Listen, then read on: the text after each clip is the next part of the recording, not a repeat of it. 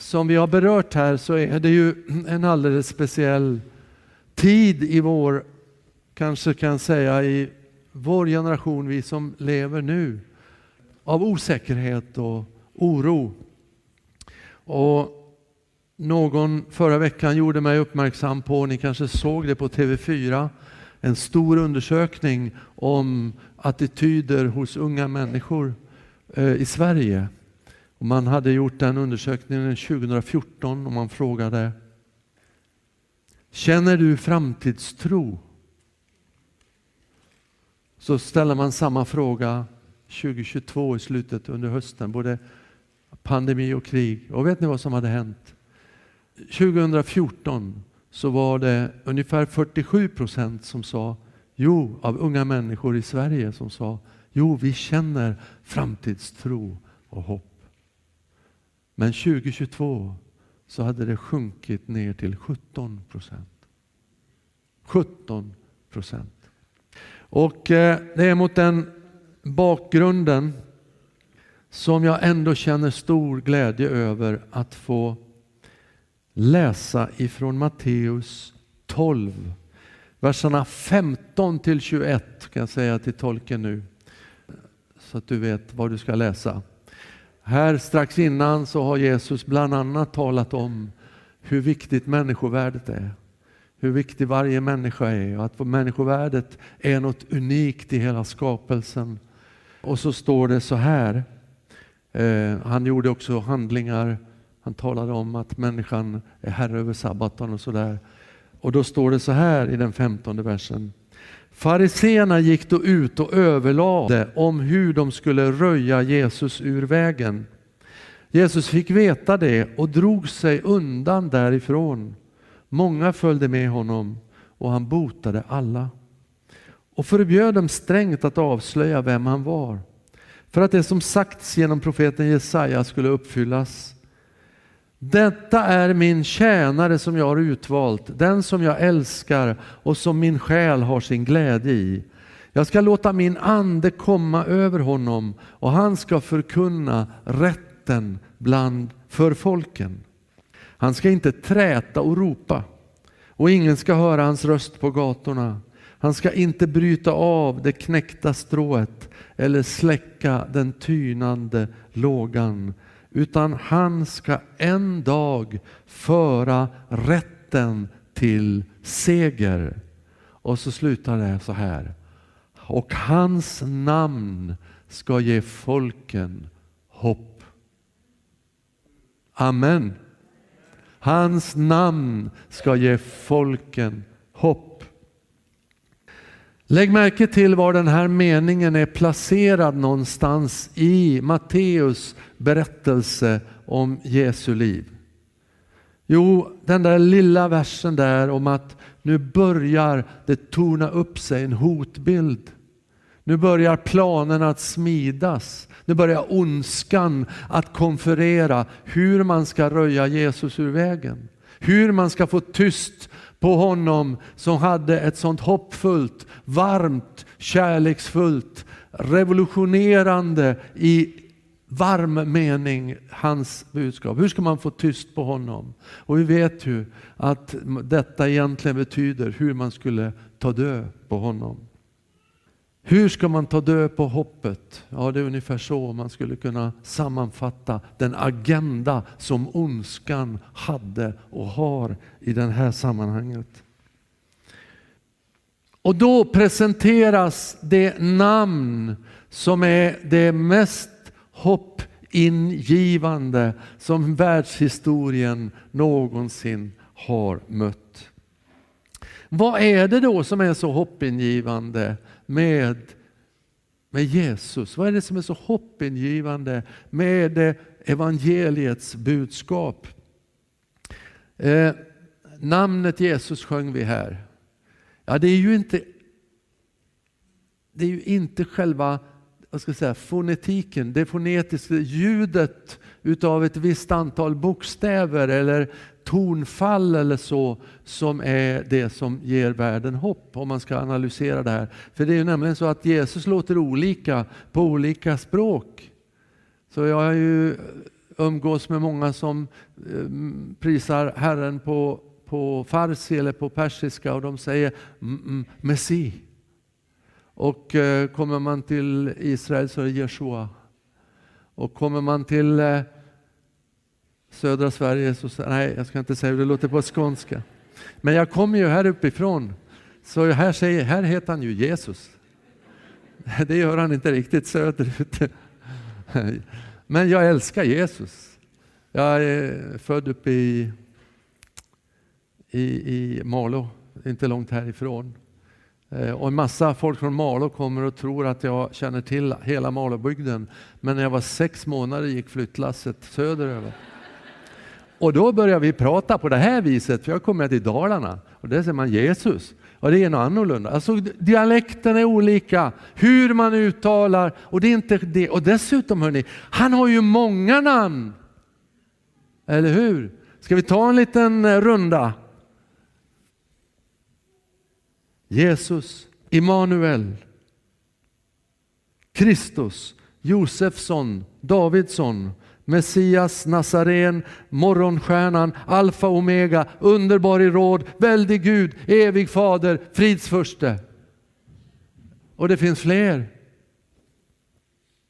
Det handlar alltså inte om någon slags magi som vi talar om. Vi talar inte om att vi kristna har en formel, en magiskt ord, ungefär som i vissa österländska religioner, som man kan mumla och så händer det någonting.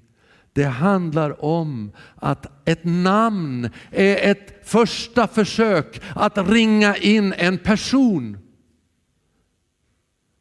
Och det är så bra att den personligheten har satt ett sådant avtryck i mänskligheten så vi kan använda nästan vilket av de här namnen och betoningarna så vet en stor del av människan att det har vandrat en här på jorden som har varit av ett annat slag. Han var som oss men samtidigt har han representerat det som ger världen hopp. Men mest av allt har vi väl ändå kommit att älska det som blev hans jordiska namn, Jesus. Att han blev som en av oss, ett vanligt namn bland judar på den tiden. Och vi har lärt oss att älska att Gud själv har blivit människa, gått in i den här världen, in i den här jorden. Att det finns ett hopp, annars hade det ju inte funnits ett hopp eftersom vi verkade vara hela, som hela mänskligheten felvända, inte rättvända utan på väg att gå av oss, av oss själva åt fel håll. Och så blir en människa och går åt rätt håll kan man minst säga. Jag ska säga några ord om varför det finns substans i att Jesus, personen Jesus, eh, ger oss hopp. Eh, det första är hans identitet. Eh, det stod ju där i texten som jag läste. Detta är min tjänare som jag har utvalt, den som jag älskar, som min själ har sin glädje i. Jag ska låta min ande komma över honom och han ska förkunna rätten bland folken. Vi kämpar i en vilsen tid med att bygga våra varumärken eller det vi kallar för vår identitet kanske. Att bli någon i den här världen. Genom att lyckas på olika områden, genom att synas i olika sammanhang, genom att göra någonting som är mer eller mindre substantiellt. En, hel, en del blir ju bara berömda på att de har hittat på något som är så galet så att alla vet vem det är. Och en del gör vettiga saker och, och blir, får ett namn. Men vi jobbar för att göra avtryck i den här världen och vi lyckas mer eller mindre bra. Några få lyckas väldigt bra, några få gör dåliga avtryck och några blir mest den här ja, lite gråa massan kan man väl säga. Jesu identitetsbygge kommer inte från jorden utan från himlen. Denne är min älskade son och tjänare. Ordet för tjänare här betyder både barn och tjänare. Och identitetsbygget som Jesus, som var i Jesu liv, det var att han visste utan en enda uns av tvivel att han var ett son av den himmelske fadern. Sen var han också den tjänare som Gud hade utsett. Han hade en tjänaridentitet när han kom in i den här världen. Läs Filipperbrevet 2, den fantastiska hymnen om Jesu tjänande. Han var utvald, kallad och, vad står det mer? Älskad. Åh, oh, vad folk kämpar med detta. Är jag älskad inte? Nej, de flesta röster inom oss tycks säga att du är liksom ratad. Men Jesus visste genom hela sin vandring att han var älskad av Fadern. Vår identitet trasades, trasades sönder. Men det kom en som kom med en hel identitet som han fick utifrån, den him utifrån himlen. Och jag återkommer, ni kan ju fundera lite, för det här öppnar ju perspektiv också för oss i våra liv. Det sista är att han hade fått Guds den anden utgjuten över sig, utrustningen. Han var utrustad från himlen för sitt uppdrag. Hans karaktär, det är den andra. Hur tog det sig här uttryck i? Hurdan var han när han gick här på jorden, Jesus? Det här tyckte jag var spännande och jag har varit och nosat på det här under nästan ja, mina predikantår, och de är rätt många numera. Eh, eh, jag ska inte säga hur gammal jag är, men, men jag är 68 år.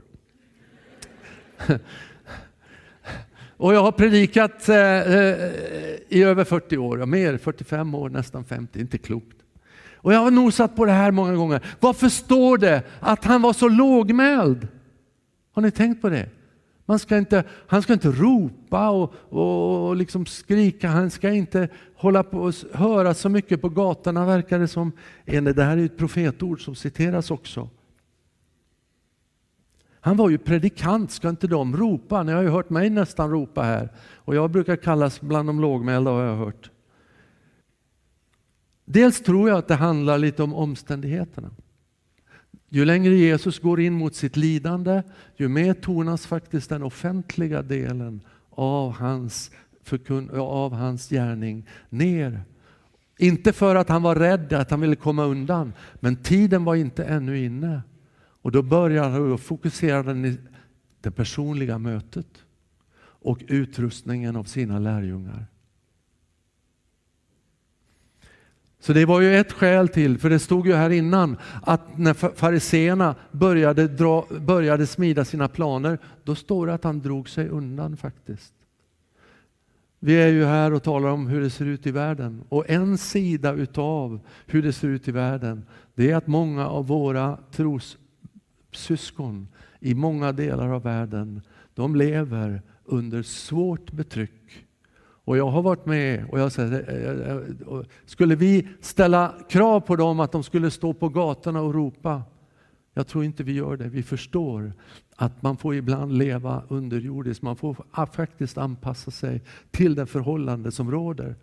Karina och jag var i ett sådant land där man inte ens det var tvungen att lägga mobiltelefonerna i, i, i mikrovågsugnen när man skulle träffas och prata om andliga ting, om församlingen. Därför att allting var liksom uh, man var under kontroll och spionage hela tiden som troende.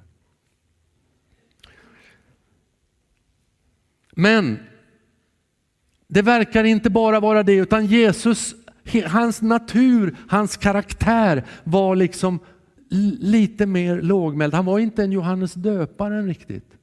Han var inte riktigt som de här eh, gammaltestamentliga profeterna som ofta eh, upp, man uppfattar var ganska så högljudda och ställde sig och ropade ut.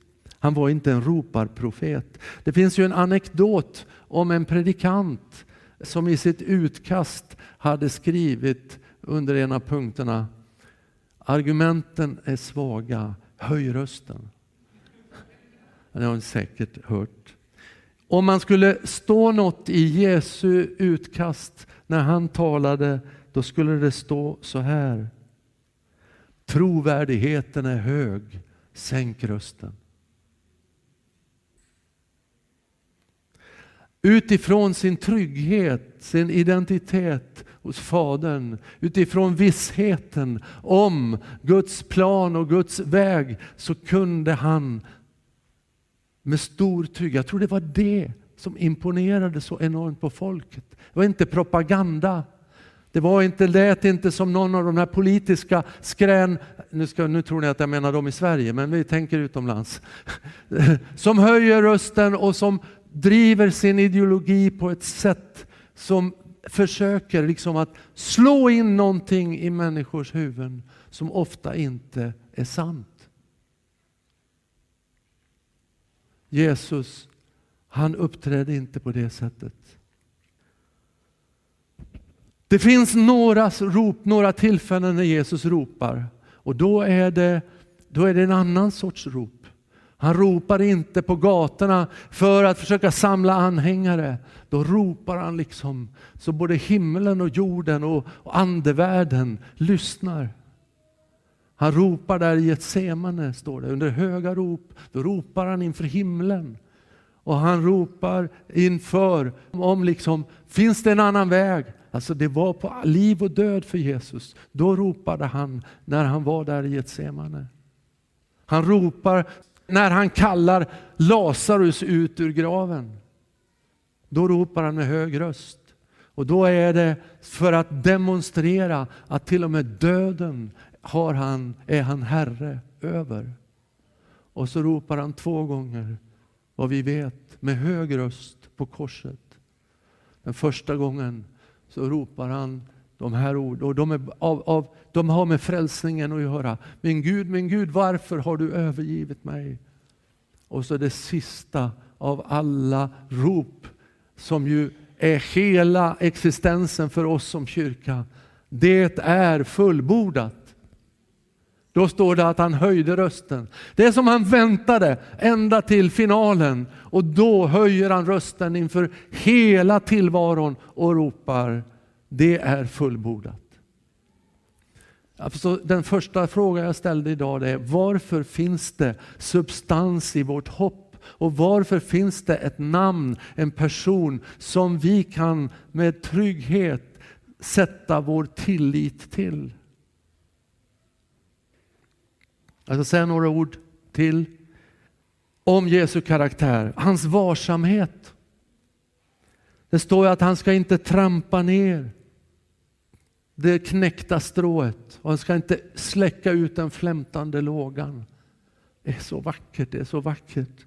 Det här handlar ju om hans bemötande, hur han bemöter människan, det bräckliga eh, materialet, den bräckliga eh, människan, det ömtåliga livet. Och jag skulle säga, Jesus är i världshistorien helt outstanding. Låt mig bara lista hur han mötte människor. Tänk bara hur han bemötte barn. Vilken underbar bild av den välsignande famnen. Hur han driver bort vuxna för att ta fram barnen. Och han inte bara välsignar dem, han tar tillvara deras gåvor. Titta på hur Jesus bemöter kvinnor som ju genom historien har alltid hamnat en trappa ner i värderingsskalan. Han lyfter, han lyfter kvinnor. Tänk på hur han möter sjuka och funktionsnedsatta. Kärlek och till och med, till, och till och med det, här står det faktiskt att han botade alla. Det står inte överallt. Och det finns inte fog för att varenda sjukdom ska bli helad på en gång. Men Jesus, hur han möter sjuka människor, han prioriterar mötet med de som kom med alla slags svagheter och brister. Och han botade, helade, tröstade, hjälpte. Hur han bemöter de fattiga. Hur han bemöter främlingen, det skulle vi kunna tala länge om. Och det har med det vi pratat om den här helgen att göra. Hur han bemöter de som kallades, som ansågs vara större syndare än andra. Och hur han bemöter, hur han utövade sitt ledarskap över ett gäng unga män och kvinnor som han samlade runt omkring sig. Han är outstanding.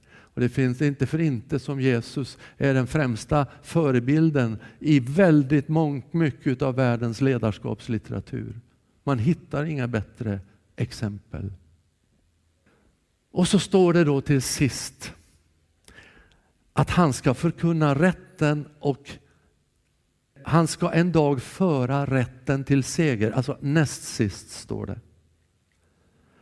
Och det här ordet rätten. Det finns en massa eh, snubblande nära ord. Upprättelse, eh, rättvisa, rättfärdighet och så vidare. Rätt och fel. Det är någonting med detta. Jag är ju inte ensam här. Vi är ju ett team som är här och förkunnar den här helgen. Och jag uppskattar väldigt mycket Johanna och Niklas som leder PMUs arbete. Och jag önskade att ni alla fick leva, känna lite insidan av det här arbetet. Och nu tänkte jag att ni ska få göra det. Jag ska be Niklas komma upp här. För jag vet att när jag talar i de här banorna om rätten, när jag talar om upprättelse av människor och, och, och, och, ett, och en rättvisa för de utsatta. Då, då, finns det något i ditt hjärta som alltid ger genklang. Och rättare sagt, du har, fått, du har tänt den hos mig också. Kan inte du säga någonting? Hur reagerar du på de här orden om att, att han ska föra rätten till seger? Tack Urban. Det finns ju en spännande... Du läste ju en profetia, men det finns ju en i, i Jesaja 11 också. Och då står det om skottet som ska skjuta upp, så står det så här, han ska inte döma efter vad ögonen ser eller öronen hör. Han ska döma de fattiga med rättfärdighet och med rättvisa skaffa rätt åt de ödmjuka.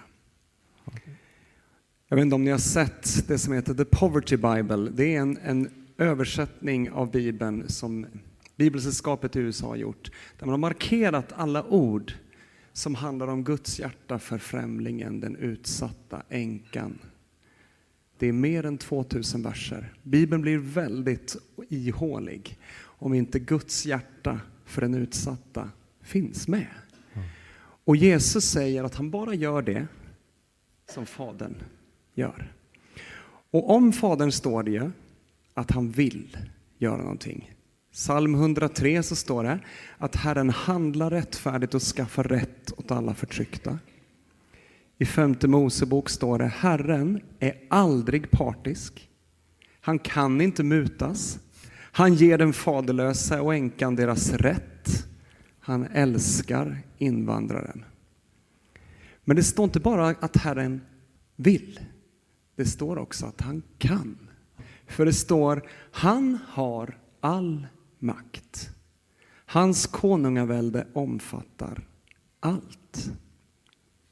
Det står till och med att hans tron vilar på rätt och rättfärdighet. Och de där bibliska begreppen är ju rätt komplexa, men rättfärdighet handlar ju om upprättade och fridfulla relationer med Gud, men också med allt annat. Medan rättvisa handlar om att återställa det som har gått fel. Att ingripa i en situation som är förtryckande, att göra något åt dem och, eh, och eh, konfrontera dem som gör fel. Och det är det Gud säger, att hans tron vilar på en rättvisa där han konfronterar det som är fel, det som förtrycker. Om man då tittar på Jesus, du läste ju om anden över honom och att ja. han därför ska göra någonting. Lukas 4, 18-19 så står det ju om Jesu programförklaring när han säger att Herrens ande är över mig av en anledning. Jag ska förkunna glädje för de fattiga, syn för de blinda och ett nådens år från Herren. Nådens år från Herren, det var var femtionde år, jubelåret. Då ställdes saker till rätta i samhället. Då skulle slaven bli fri. Den som hade förlorat mark skulle få tillbaka sin mark.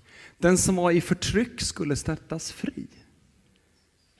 Den friheten, säger Jesus, det är den jag har kommit för att gestalta. Det är därför Herrens ande är över mig.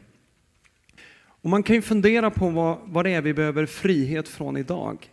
Hur ser det ut i världen? Och vi behöver inte gå in i detaljer, men bara några exempel. Det är fler slavar i världen idag än det var när slaveriet avskaffades. I modernt slaveri, det kan vara barnslavar, det kan vara flickor som gifts bort när de är 12 år och därför hamnar i ett slaveri. Eller det kan vara folk som jobbar i gruvor eller folk som fastnar i trafficking. 30 000 människor dör varje dag av hunger, fast i fattigdom. Eller förtrycket. Bara bland kristna är det 360 miljoner människor som lever under förtryck på grund av sin tro. Eller frihet från våld. Du nämnde kvinnor förut. Världshälsoorganisationen säger att var tredje kvinna i världen har varit utsatt för våld. Var tredje kvinna i världen utsatt för våld på något vis. Jesus säger, jag har kommit för att ge frihet, syn och nåd. Och jag, eh, det sista jag ville säga Urban, jag vet inte om jag tar för mycket tid nu, men det är fascinerande att läsa om vad den första församlingen, hur de tolkade det här med vad Jesus sa. När Paulus i Galaterbrevet 3 och 28 säger så här, här i Kristus så säger vi något nytt. Här är inte längre jude, grek, slav eller fri, man eller kvinna. Alla är ett i Kristus. Det är första gången någonsin i världslitteraturens historia som någon säger att alla människor är lika mycket värda. Det finns ingen skillnad. Man kritiserade kulturen i romarriket och sa det är inte rätt att några är förtryckta. Det är inte rätt att några ser ner på några andra. För i Kristus så har saker återställts. Alla är ett. Alla har samma värde och värdighet. Som Jesus är världens hopp och ljus. Och så säger han, ni är världens ljus. Jag är världens ljus. Vad betyder det? Vad handlar det här om egentligen? Då tar jag den pucken och så avslutar vi första kapitlet hos Johannes så säger han att alla de som tog emot honom gav han rätten att bli Guds barn. Rätten till tro och rätten till att tillhöra Gud. Och då öppnas allt det där som fanns över Jesus. Inte så att vi ska gå omkring och säga att vi är Jesus. Det är egentligen bara som församling, som Guds folk vi kan säga vi är Kristi kropp i världen. Om någon kommer och säger jag är Jesus ska du bli väldigt eh, skeptisk faktiskt. Såvida det inte är hans andra återkomst förstås. Då ska vi ta emot honom med öppna armar. Men det som inne, det innebär ju att allt det som Jesus ändå fick uppleva, som var grunden i hans, det kan vi i vår svaghet, trots att vi inte är fullkomliga, få del utav. Både att vi är älskade av Gud, vi är barn, vi är tjänare och vi har fått den helige Ande utgjuten över oss. Och då så blir det, hur ska människor då så att säga se hoppet? Hur ska de se Jesus? Hur ska de se den ende som ska ge världen hopp? Jo, det är genom kyrkan. Det är vi som är hans ansikte i världen, hans kropp i världen. Och idag så känner jag att vi har inte åkt hit bara för att ge er några vackra sånger, eller mindre vackra sånger eftersom vi har gjort dem får man säga det, eller hittan och dittan. Vi har kommit hit för att vi tillsammans ska ge näring åt det hoppet i våra liv. Se till att vi är rotade och grundade i honom, i Kristus. Att den helige Ande får verka i oss. Inte för egna upplevelsers skull, men för världens räddning. Att världen ska vridas rätt. Herre, jag tackar dig att vi får vara inför ditt ansikte. Jag ber dig att vi i avslutningen av den här gudstjänsten ska bli om vi behöver omvända oss och bli rättvända, få del av din rättfärdighet för oss personligen, så är du här med en öppen hamn, famn. För du ger oss alla rätten att få bli, vara dina barn och dina tjänare. Men vi ber också att du genom din Ande i den här stunden ska förnya kallelsen, uppdraget till oss allihop. Till din församling här i Skellefteå. De kristna i den här staden. En stad som ska expandera och en stad som på många sätt står i förändring. Men vi vet också vilka faror som lurar i en sån tid. Men vilka möjligheter för att ditt rike ska gå fram. För att hoppet ska tändas och födas och spridas från den här staden. I Jesu namn. Amen, amen, amen.